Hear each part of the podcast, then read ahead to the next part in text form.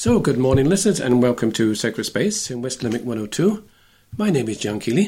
Thank you again for joining us this morning on this, the 22nd of July. It's the 16th Sunday in Ordinary Time. And help me to produce the programme this morning, uh, my good friend, somewhere out there in Skype line, uh, Shane Ambrose. Good morning to you, Shane. Good morning, John. How are we keeping? We're good. Thanks a lot for joining me, Shane, this morning. And of course, this this program, uh, as well as any other program, is, is being recorded from our Come and See studio here in Ardagh. And again, we are delighted to welcome those listeners who are joining us, who are housebound, those who are lonely, those who might be struggling with some health problems this morning. Thank you for staying with us, and thank you for another for, for joining us for another hour together here on Sacred Space. Thank you also for the lovely messages and also for the assurance of your prayers. We need them. Thank you so much for that. But you're very welcome to join us. And of course, all those listeners who are listening to us in various parts of the world. Because, as we've mentioned here every week, this program and any other program is available to be heard on our blog, uh, which is www.sacredspace102.blogspot.com. You can also be heard around the world also on iTunes by, church, by searching Come and See Inspirations. And of course, this program is broadcast each Sunday morning at 10 a.m. on West Limerick 102 local radio and repeated again at 11 p.m. each Sunday night. You can contact us by email, and that's on sacredspace102 at gmail.com. Or you can text us, and that's on 087 6088 667. That's 087 6088 667. And of course, you can contact us with a question, a comment, maybe a request for music, whatever it might be. Again, that text is 087 6088 667. So, at this part of the programme, we uh, welcome back again Shane, who's going to share some celestial guides for the week. Shane, you put an awful lot of work into this, so let's see what you got this week. Okay, so Saint, as uh, John said at the top of the programme, today is the 22nd of July and it is, if it wasn't a Sunday, uh, it would be the feast day of Saint Mary Magdalene, uh, which is a feast day which was actually just put into the calendar. I think it was uh, uh two, maybe three years ago by Pope Francis. So unfortunately, because it's a Sunday, Sunday takes precedence this year. So it's the 16th Sunday in ordinary time. For those praying the Psalter, we're on week four this week, folks. So then, just moving on to the saints, on the 23rd of um, July, we have one of the one of the second one of the patrons of Europe. So if people might remember, uh, last week or the week before, we had the feast day on the 11th of July of Saint Benedict, who is one of the patrons of Europe. So today we have one of his co-patrons, or sorry, the 23rd rather is one of his co-patrons, and that is Saint Bridget of Sweden. Uh, she was born in Sweden, obviously enough, given her name, in 1303. Um, she was she brought up eight children and after the death of her husband, dedicated herself to an ascetical life.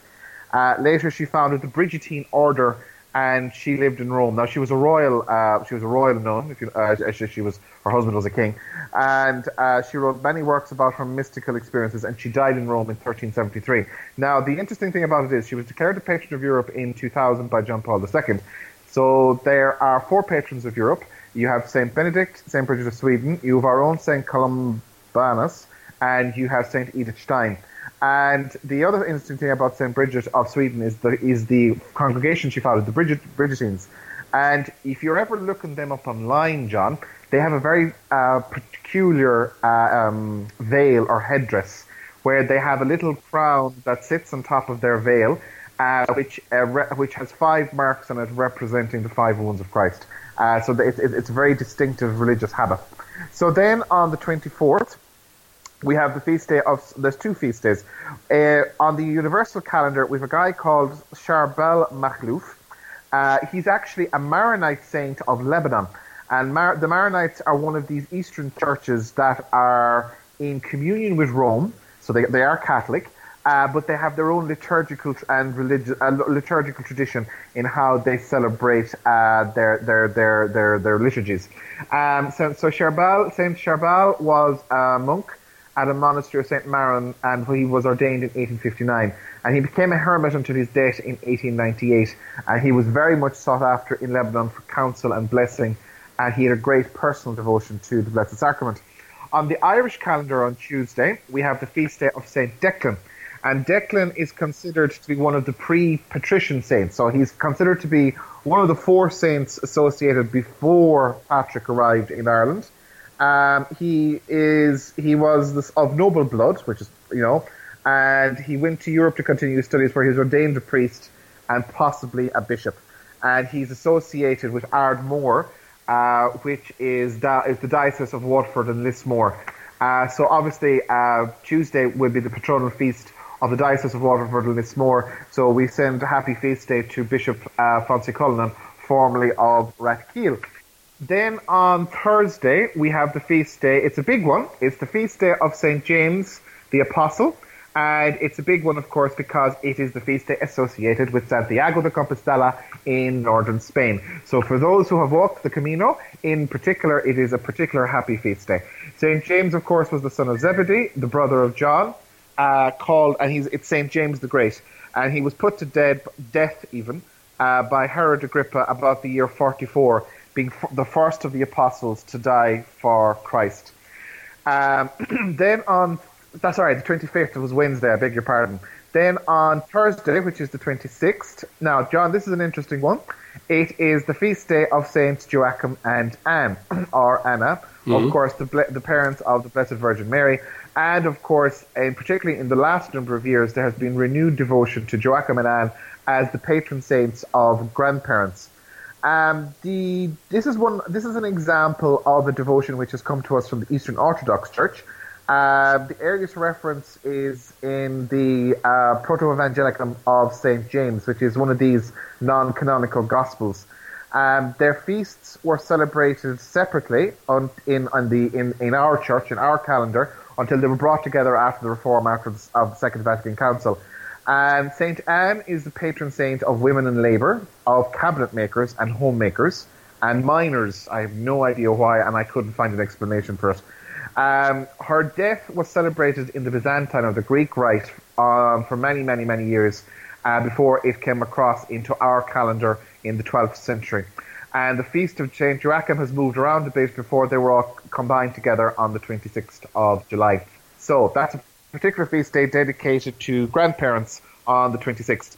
Then on the 27th of July, now this is an interesting one, John. I kind of pulled this one out.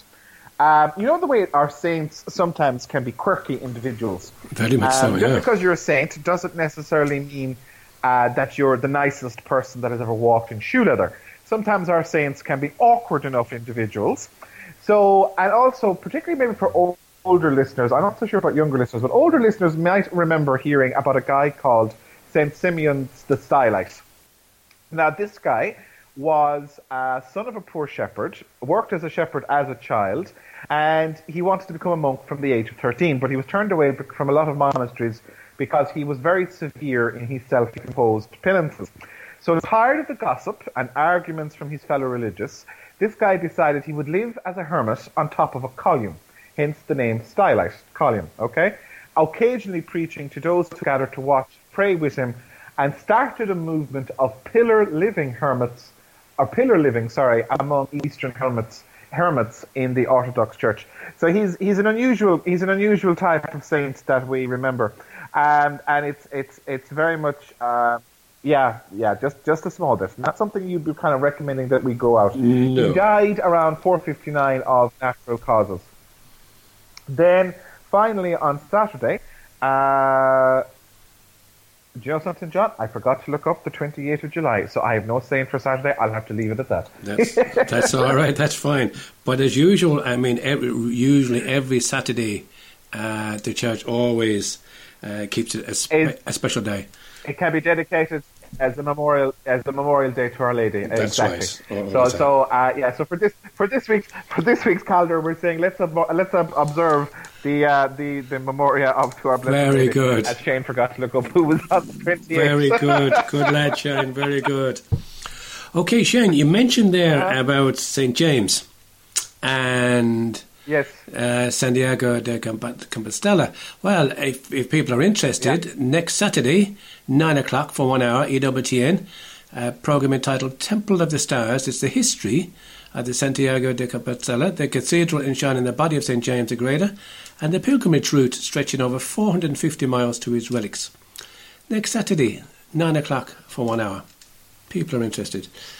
Also, actually, uh, again on, on, Wednesday this time, Wednesday at 11 uh, a.m., and, and, also actually uh, before the previous program at 8 o'clock next Saturday, there's Describing James, uh, Saint of the Way. Um, Father Cromley, CSJ, leads a group of eagle eyed ministry pilgrims to the Cathedral of Santiago de Compostela across the 60 mile pilgrimage route. So we got a 60 mile and we got a 450 mile. I'm sure 450 mile is closer, is it, Shane? Uh, I don't know. Say that again, Josh. Uh, how long is the route? Or are there various routes for the Camino de Santiago? The, uh, well, it depends where you start from. Okay. So, for example, if we started in Ardagh, I'm not quite sure how long the walk would be all the way to Santiago de Compostela. Okay. But the, the, the, the most popular route, the French route, is around 800 kilometres, I think. To qualify for the Compostela, that is the, the, the, the, the, the certificate of having completed the Camino. I think you have to do a minimum of 120 kilometres, either on foot or by bicycle. Um, that's that's I think is the minimum amount that you have to do to to, to be able to get your certificate. And it depends where you start. The Camino, the you know the, you have people that walk across all of Europe. Um, the Irish route used to start, for example, uh, at St. at St James's Gate in Dublin. People would board a ship and you would sail down down to northern northern Spain and then walk the rest of the journey into Camino, uh, on the Camino into Santiago. So it just depends, I suppose, John, where you're starting from. So you have the Portuguese route that comes up, comes up past Fatima all the way up and up north to, to, to Santiago as well. But as I say, I think the minimum amount that you have to do, now I said up to correction, but I think the minimum amount you have to walk is the 120 kilometres to get uh, to get the Compostela, to get the certificate. And actually, I think we had somebody on the program a good number of years ago now to, to, to tell us a little bit about the the about the routes and about the, the pilgrimage. Maybe we might try and get somebody again to, to give us a bit more information on that, Shane. But in the meantime, thanks a lot for that. By the way, have you ever been on the on the route yourself? No, I haven't done it yet. It's on the it's on it's on the to do list, John. It's on the bucket list. Okay. Now, just one more notice. Two, actually, two more notices just to bring to people's attention. To remind people again, this is the, the Dominican Church here in Limerick will be hosting the relics of St. Therese of Lisieux and her parents, St. Louis and Zelie Martin, on Saturday, the 18th of August, beginning with 1 pm Mass, Blessing of the Roses, Veneration of Relics, and Reflections by the Dominicans will follow, with Sung Vespers concluding the event at 5 pm. So again, the Dominican Church will be hosting the relics of St. Therese of Lisieux and her parents, Saints Louis and Zelie Martin, on Saturday, the 18th of August, beginning with 1 p.m. Mass. Blessing of the Roses, veneration of relics, and reflections by the Dominicans will follow. Um, that's the week before um, before the well meeting the families. And just one more notice here, um, just to remind people again for Holy Hour that there's Holy Hour available each um, each Thursday in Newcastle West Church, and that's from 9:30 a.m. until 7:30 p.m. People might be aware of that, and of course there's a, there's adoration in, in Ardagh Chapel each Monday from 11 a.m. to 1 p.m. and 5 p.m. to 9 p.m. So at this part of the program, uh, we might pray a spiritual communion prayer, and this is especially for those people who can't to Mass this morning and can't receive Jesus in the Eucharist. But this is a spiritual communion which we'll all join in and pray with them. My Jesus, I desire to receive you into my soul. Since I cannot now receive you sacramentally, come spiritually into my soul. I embrace you as already there. I unite myself wholly to you. Never permit me to be separated from you. Amen. So now at this particular part, we'll go for our first bit of music, and again we'll play one for, by Monica Brown. This one is entitled You Are All I Have. So let's say this.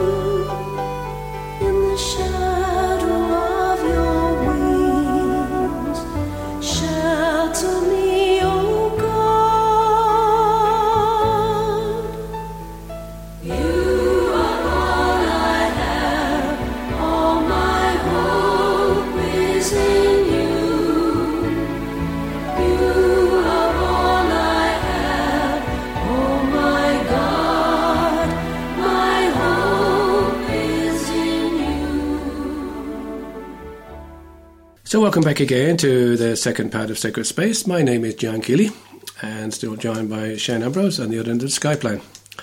Last week, listeners might remember we introduced um, uh, listeners to the Parish Conversations, which was a part of the Amoris programme um, that we all witnessed in our parishes over the last few months. And last week, I think we had about 10 people, and they introduced themselves. So this week, those same people are going to speak to us um, on, on their vision of family. And again, this is taken from a video that we all witnessed in our parishes, those of us that attended quite a few months ago. Let's listen to this, and then we might just have a little bit of um, uh, just a few comments on it. But first of all, let's listen to it. My dream is to have a, to have a big family here in Ireland.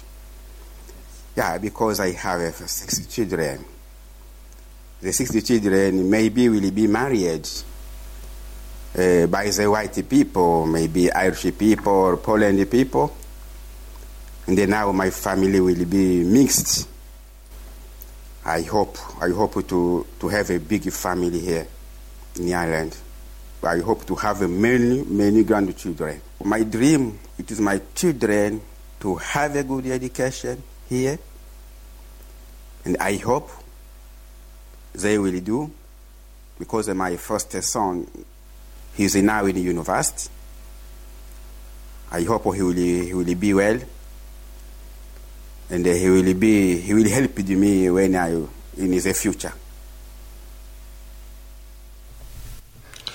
So this next person uh, that speaks is uh, actually Damien O'Reilly, the disabled person we, we were introduced to last week. And Damien says to us this week, I'd like to be in a relationship, he says, and I suppose, unlike everyone else, to have children down the road. I suppose if I want to be honest, and if you have a disability, it can be a turn off. But I would like a relationship down the road nonetheless.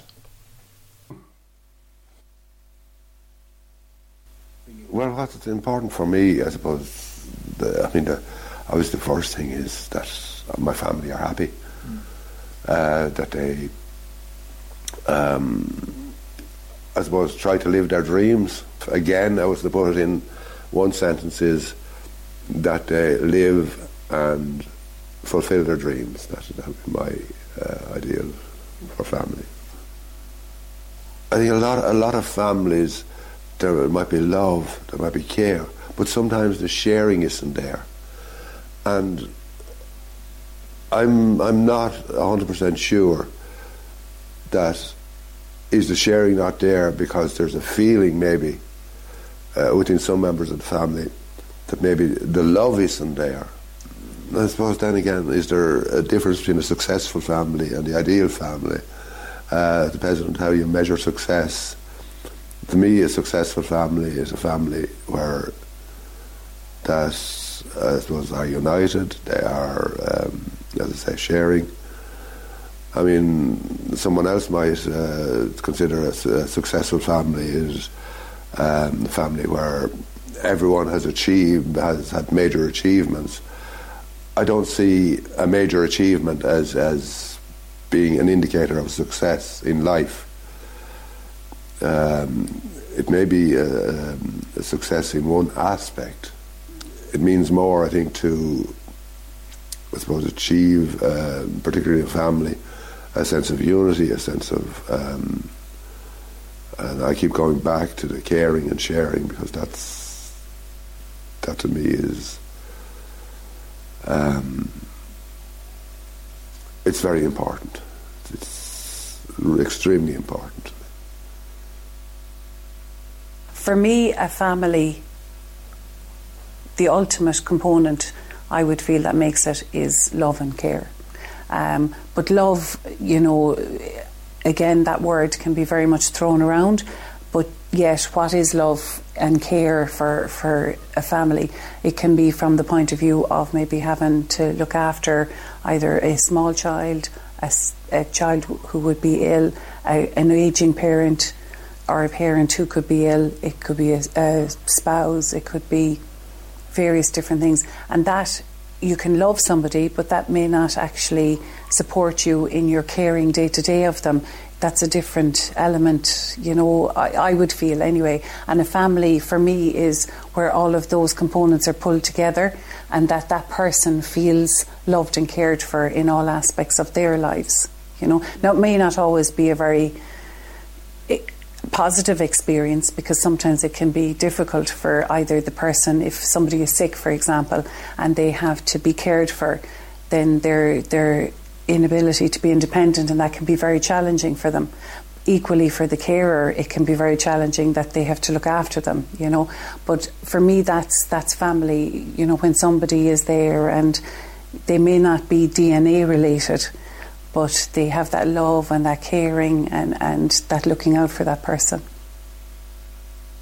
My dream within my own family life, recently married, and um, John and I, my husband, uh, we have a very good, um, faithful relationship. Um, we're very good together. Um, I was a little bit older getting married, uh, so I was 45 getting married. And I remember uh, when we were preparing for the ceremony, our sacrament, and we were preparing our mass booklets. Um, we sat down and discussed whether or not we would leave in the booklet and in the in the ceremony were we willing to accept the children that God may send us. And obviously, I'm very aware of that biological clock is tick tick ticking away. Uh, but we decided to, to leave it there. We decided it was relevant. The understanding we came to was that God can provide those children in many different ways. It may not be biologically, but maybe it might be through the, the realm of fostering or adoption. And that within our relationship, within our marriage, we do see children, uh, however they may come. And I suppose we trust in that. Um, also, through my work and my husband's work, we see the need and we, we, we encounter a lot of children who need love and need structure. So I suppose the dream for my family unit is that children will become a part of it, however they get there, however they show up. Because if we can share some of the love and trust and respect and understanding that we have for each other, and we can pass that down to uh, a child or children, we'd be very blessed to do so. And we, we like to consider that we will do so. My dream in life will be to see my family grow and no matter what their decisions are, I'd be there, you know, to back them on. Because in a family you would have to like decide whether to go with your family or not. Like if their decision was bad, you kind of decide that you have to kind of accept it because our generations after changing like for what way families are and relationships between people. When I grow up and I get married, I wanted to be bonded from the Catholic Church as I grew up to be in that faith, like to pass it on to my generation, so to still keep the Catholic faith going on, so it'll be on for generations. My hopes and dreams for my family are that they have been coping very well so far and I really hope that they will continue to look after their health. And my deep feeling is that life the way it is, one never knows what's going to happen next. And that they will be able to cope with whatever, they'll have the strength to cope what, with whatever life sends them along the way. And I think when people, you know, um, acknowledge the sorrows in their life, they they can proceed with their life in joy.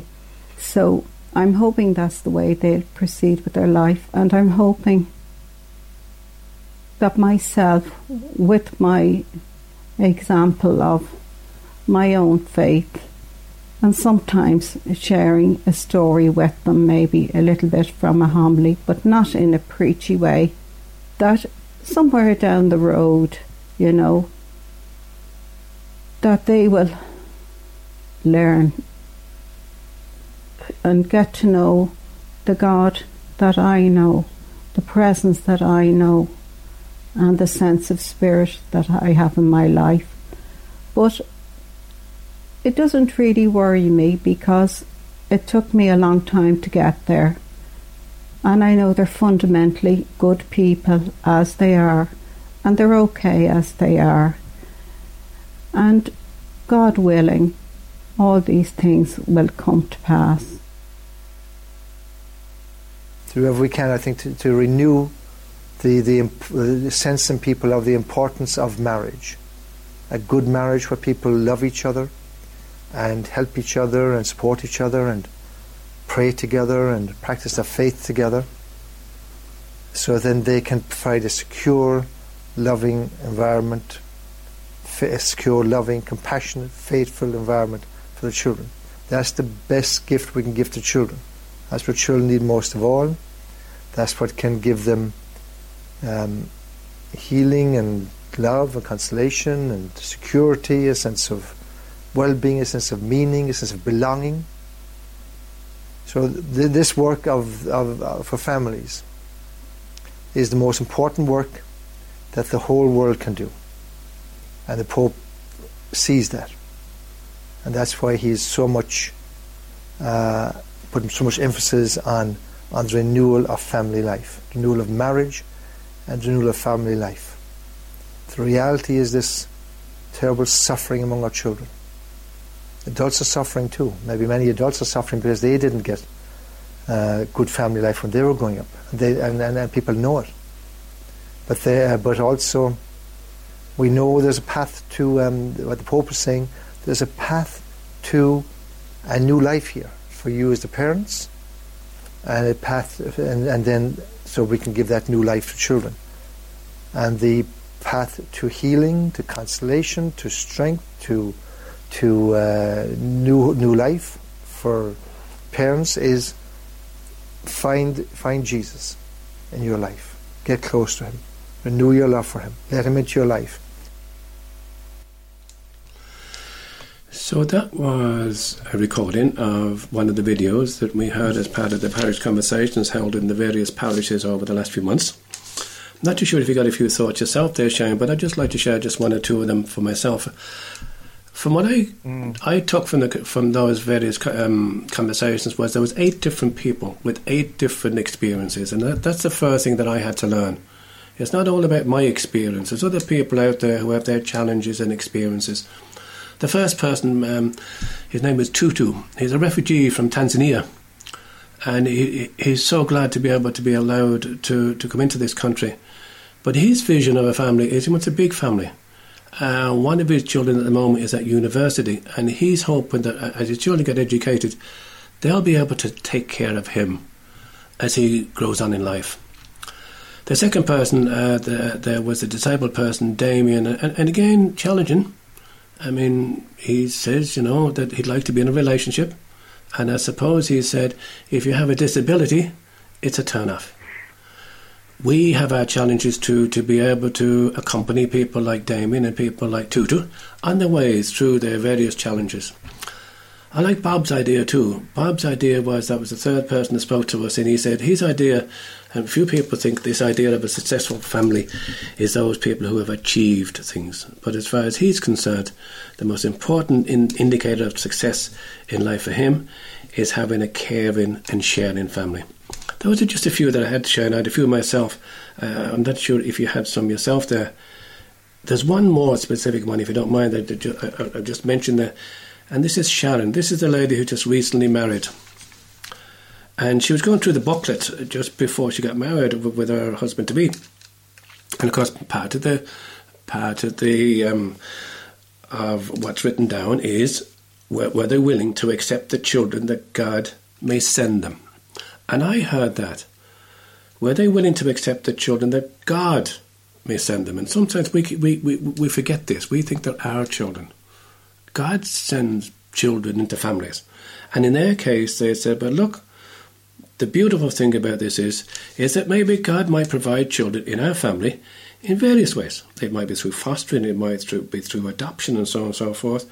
But however they come, we trust that it's another beautiful word that, that they trust in. They're trusting that these children will come into their family who need love and structure and so on and so forth.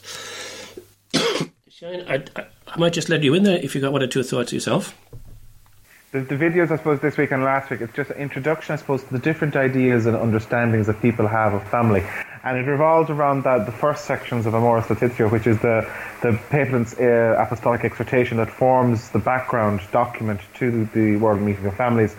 And in it, Pope Francis explores, you know, the modern reality of what families are and what our understanding of families. You know, as, as Archbishop Diarmuid Martin has said a couple of times, you know, the, you know, the families don't come down like the Holy Family direct from heaven. You know, they they come in many shapes and sizes and forms. And, um, and, and, you know, even if you think about it, there's while you know, if you look at it, the church holds up the Holy Family as an example. But if you think about the realities of it, Mary was an unwed pregnant mother that eventually Joseph, you know, he took her in, he married her. But you know, it's there's nothing. It's it's family life is messy and dysfunction, dysfunctional at times, but it's also kind of the foundational block of us as, as a society, uh, not the individual, but rather the family. And that's the one thing about these these introductory talks from the Amoris program. I just and as we said on last week's program, you know, it's available online. It's amoris.ie, a a m o r i s, and what's on what's there is you have um, the the six sessions. There's a PDF, a document which you can download and work through yourself, and there's also the videos which you can listen to and watch. You know, if you weren't able to participate in the parish conversations. And that's the one thing I suppose that we kind of just to encourage people that, you know, the whole thing with the World Meeting of Families and one of the reasons we're broadcasting these little talks is just to encourage people to think and engage with it. It's not just the papal event. In fact, you know, it could just as easily have been the World Meeting of Families without Pope Francis. Yeah, yeah. And the key for us there is being able to have that preparatory t- idea to explore and understand what it is that the church teaches about family and the role of family and the importance of family because we live in this world and a society which very much degenerates that persistent presentation of life and uh, ridicules it to a certain extent. Um, you know, we've just been told again that potentially we could have another referendum next year on the definition of family in the Irish Constitution again.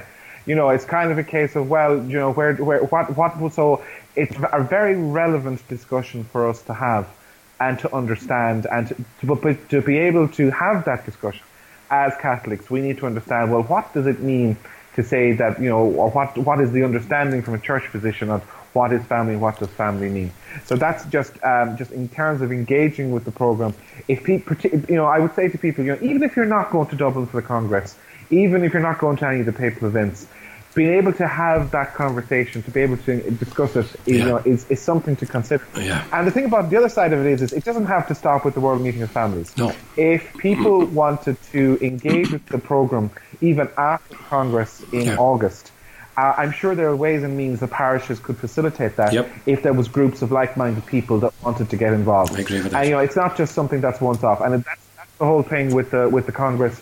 It's not a once-off event. It's something which is supposed to be able to kind of be a springboard into greater things for us uh, in the Irish Church. Thanks for that, Shane. Now, just before we go for the for the second piece of music, um, I just want people just to remember what uh, a person called Gemma said. And Gemma might be somebody like a lot of us who listened to the programme this morning. Um, she's widowed. She's got a number of grown up children who mightn't be going to Mass every day and mightn't be receiving Holy Communion every day. But she said, as part of her vision, she said, she hopes that with the example of her own faith, so important, the example of her own faith, and sometimes she might share with the family a story or a little bit of a homily, but not preaching to them, just, just giving them an idea. That somewhere down the somewhere down the road they will learn and get to know the God that she knows. What a beautiful that, that, that they will get to know the God that she knows and the presence that she knows and the spirit that she has in her life. And it doesn't really matter, she says, how long it takes, because what she says, she's very honest, she says, and like us all, it took her a long time to get there.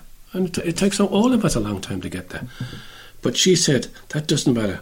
God willing, all these things will come to pass. What a beautiful prayer, and I think a beautiful encouragement for those of us who sometimes get concerned when our children no longer practice the faith as we do. And then, of course, the final piece was by a bishop, is the auxiliary bishop of the Archdiocese of, of Los Angeles. And he says right at the end, he says, but maybe the path to do life in the family is to find Jesus in your life. Get close to him, renew your love for him, and let him into your life. So that uh, about brings us to, to, to the end of this little reflection this morning. So now we'll go for our second piece of music, and this one is part of that. It's part of the the conversations, the parish conversations, and this one is in is about a five minute. Um, there's a bit of music, but there's also a few little reflections on it, and this one is entitled "What Is Love." Let's hear that just to finish off this section.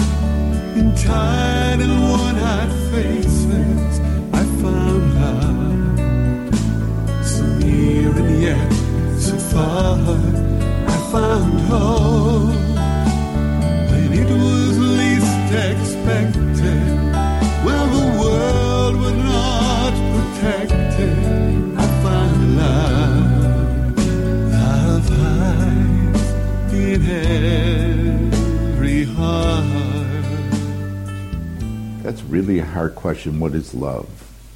Because it, it, you know it when you feel it, when you experience love, you know it. But to define it almost seems to limit it. And so when I think of love, I think of, of just no limits.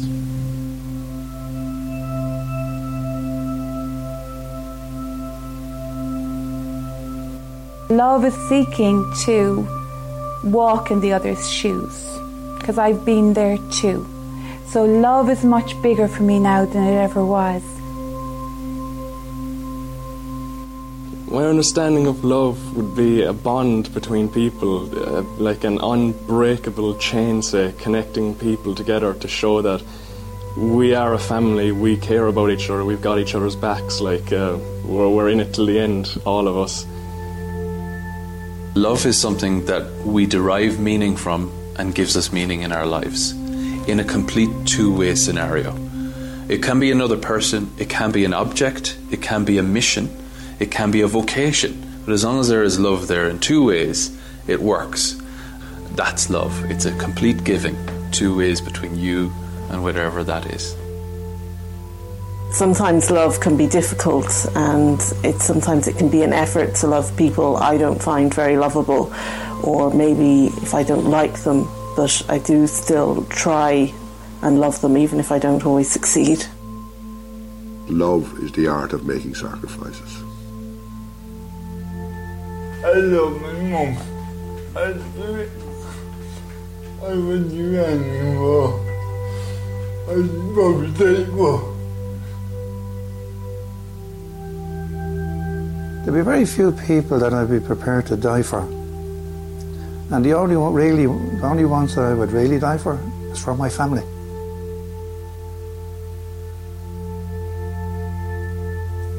Love is an experience that allows me to be touched by other people. Love too is is the physical thing of of touch as well, of being able to embrace. Love is like a river that flows between us through the good times and the bad. There's a lot of days that aren't that easy, and love doesn't look so pretty, but it's still there. It holds us together. It's heart to heart. It's that feeling that when uh, you hold that baby, or you hold your husband, or you hold your sister in your arms, it just flows between us and keeps us all together.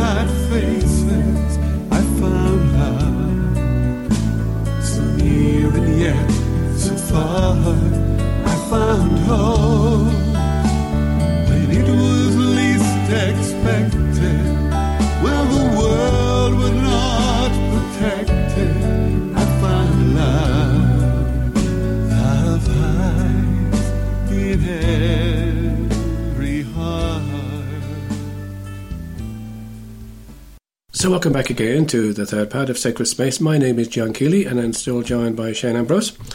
So, I hope you got some idea there of what we were trying to, to give you a flavour from of the parish conversations and, and the different strands of families and the different experiences of family and what is love and so on and so forth. Again, just a reminder, go into amoris.ie and you'll be able to listen to them all again, maybe in your own time, get a bit more time to reflect. But this part of the program we have to continue on, where we read and reflect on the Word of God. And Shane always prays this prayer before reading and reflecting on Scripture. Thank you, Shane. We th- Lord, we thank you for putting us in the presence of your word, which you inspired in your prophets. May we approach this word reverently, attentively, and humbly. May we not despise this word, but receive all it has to say to us. We know that our hearts are closed, often incapable of comprehending the simplicity of your word. Send your Spirit to us, so that receiving the word in truth and simplicity, our lives may be transformed by it. Let us not be resistant, Lord. May your word penetrate us like a two-edged sword. May our hearts be open to it. Let not our eyes be closed nor our minds wander, but may we give ourselves entirely to this listening. We ask this, Father, in union with Mary, who used to recite the Psalms through Jesus Christ our Lord. Amen. Amen. Thanks for that, Shane. So, the Gospel for today, which is the 16th Sunday in Ordinary Time, is taken from the Gospel of Mark, chapter 6, verse 30 to 34. The apostles rejoined Jesus and told him all they had done and taught. Then he said to them, You must come away to some lonely place all by yourselves and rest for a while. For there were so many coming and going that the apostles had no time even to eat. So they went off in a boat to a lonely place where they could be by themselves. But people saw them going, and many could guess where. And from every town they all hurried to a place on foot and reached it before them. So as he stepped ashore, he saw a large crowd, and he took pity on them, because they were like sheep without a shepherd. And he set himself to teach them at some length. That's the gospel for today, the 16th Sunday. Shane, any thoughts you'd like to share with us, please? Yeah, I suppose, John, there was two things that struck me about this, the gospel, uh, this Sunday, and it was kind of, it was two parts to it. And the first was Jesus' response to the disciples' work, and he's saying to them, "You need to take a time out." And I think for all of us in life, as we work through life, you know, sometimes um, that's something maybe we need to hear, or maybe some people need to say to us, um, you know, where we can get wrapped up in things in terms of maybe work or responsibilities or just the day to day kind of hustle and bustle of life. And to be able to take that time out, you know, um, easier said than done, but I think for our mental health, I think it's something that we need to also pay attention to from, from that perspective. You know, there's a there's a great push at the moment in terms of the whole issue of mindfulness, uh, mental health awareness, encouraging people to reach out if they're under pressure or if they, and to talk, and to, particularly for men in particular to do that. And, you know, and as, and you're listening to this Sunday's gospel, I suppose you could say to some of our male listeners, is Jesus talking to you in terms of taking that time out? Um, something, something to, you know, something to think about. Uh, you know, it's not something Irishmen in particular are very good at doing, and something for us to consider.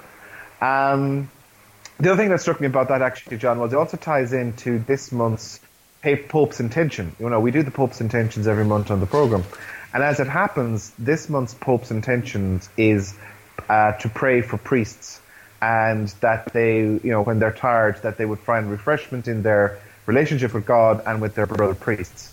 And I thought just it's it's it's somewhat appropriate that the, this week's gospel kind of talks about that as well. Um, and it's something to think about. You know, do, do we need to turn around and say to somebody, maybe you need a timeout? Um, you know, sometimes Irish parish priests can be prickly. You know, there's no two ways around. They can be kind of independent.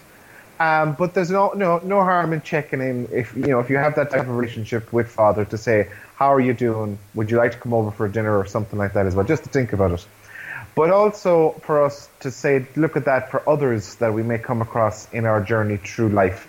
You know, Jesus was keeping an eye out uh, for for his disciples.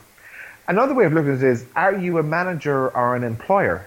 You know, and in terms of the well-being of your staff, not something we talk about very much on the program. But in terms of you know Catholic social teaching and our responsibilities to wider society, uh, you know, are you encouraging people to take their time off? so that they can be recharged and refreshed and, you know, recover.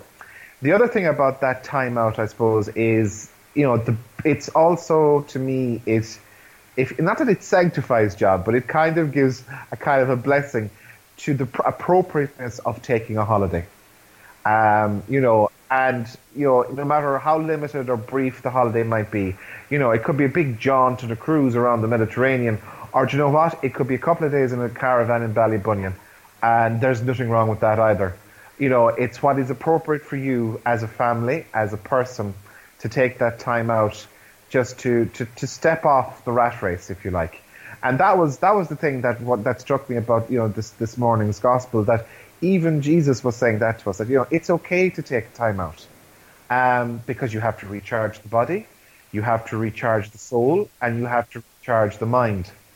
And the other thing that struck me about it as well is also to, you know, for people to ask the question, you know, if you go on holiday, that's good to have the holiday, but where is the holiday to assess or to reflect on your time and your space with God? So for many people, some people maybe do retreats, you know, that, that would be what you would kind of, one way of talking about it. But it's just for something for people to think about as well in terms of you know, I'll have my holiday, I'll relax, I'll recharge my batteries. But remember, it's that's body, that's body and mind. But where about where is you where are you recharging the soul? Where are you finding your opportunity to listen and discern with God in terms in terms of a break? The other thing, John, that struck me very much was that line in this morning's gospel where Jesus looks on them and they were like sheep without a shepherd. And he was, you know, he was sympathetic towards them. And that for me was a very key thing that and it's a reminder to us that Christ is always looking out for us. And in a world where there is so much divisions and scapegoating and just fear at this minute in time, we kind of need to remind ourselves we have a responsibility to reach out to others and to be aware of those that might feel lost and alone, um, like like Jesus, the Good Shepherd. Um, you know, to be to be to be conscious of that, and it, it, it was that line. I don't know why it just it just resonated with me on this Sunday morning's gospel. John, anything from you? Yeah, thanks, Shane. Um, I was at Lectio Divina as usual on Monday night, and that's in the Parish Centre, Newcastle West, with Father Frank Dewick from eight fifteen to nine fifteen. And one of the thoughts that came up, uh, and we reflected on a bit, and Father Frank reflected on it this week, was the idea of plans. And he said, you know, he just reminded us that Jesus started off with a plan. his plan was to go with the apostles to a lonely place by themselves where they could rest and no doubt he'd be able to teach them, encourage them, and so on and so forth. However, we read that when they got to the other side, a large crowd there was waiting to hear Jesus teach. And although they saw a need, and although Jesus saw a need to be alone with the apostles, he, present, he was presented with another plan, a plan that came from his Father, from God, to feed the large crowd with the good news. And we too maybe have plans. We may start off our day with a plan of how we're going to spend the day with activities and resting and visiting and reading and so on and so forth. But maybe somewhere along the way we could well be presented with a need to help someone. Maybe God has placed that person in front of us. Maybe God has a plan for us. Maybe God's plan, uh, and, and certainly God's plan needs to take priority over our own, our own plan. And our challenge might be that particular moment to forget our own plans and to follow Jesus' plans. And the plan might be something that we're maybe not too pushed about doing, but Jesus has got somebody there in front of us that needs some help. And we might be the only person in the world that be, might be able to do the work and carry out God's plan. So maybe this, maybe today, maybe we can ask the Lord to give us that gift of, of discernment, so we might be able to listen for His plan. And remember, God needs each of us to work with Him wherever He has placed us on this earth. So that about brings us to the end of the programme. Thanks, Shane, for that. And, thanks again, listeners, for, for joining us. We hope, again, you got something from the World Meeting, uh, the, the, the World Meeting of Families, the, the Parish Conversations. And as Shane said, it's not all about uh, the Pope coming. It's all about family. What, what's our vision of family? How can we maybe take some of those thoughts that we got today, some of those challenges that we got? Those eight people had their own vision. What's our vision? Maybe start off our own little conversation within our own family and then with our own friends and so on and so forth and see where it leads us. So, thanks a lot, Shane. We'll time to go. And as Shane mentioned about uh, one of the ideas that the last message that he got there was uh, like a sheep without a shepherd. So, the song that I'm going to go out with today is The Lord's My Shepherd, and this one is a version by Stuart Townend. So, to next week, please join myself and Shane again for another edition of Sacred Space. God bless you all now. Bye.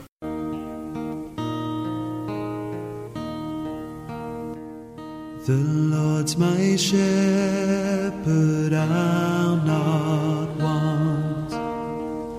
He makes me lie in pastures green. He leads me by the still, still waters.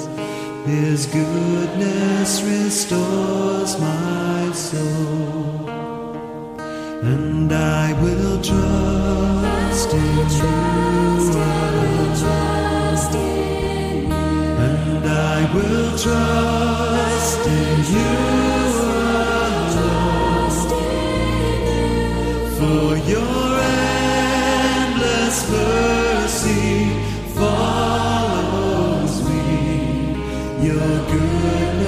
lead me home. He guides my ways in righteousness,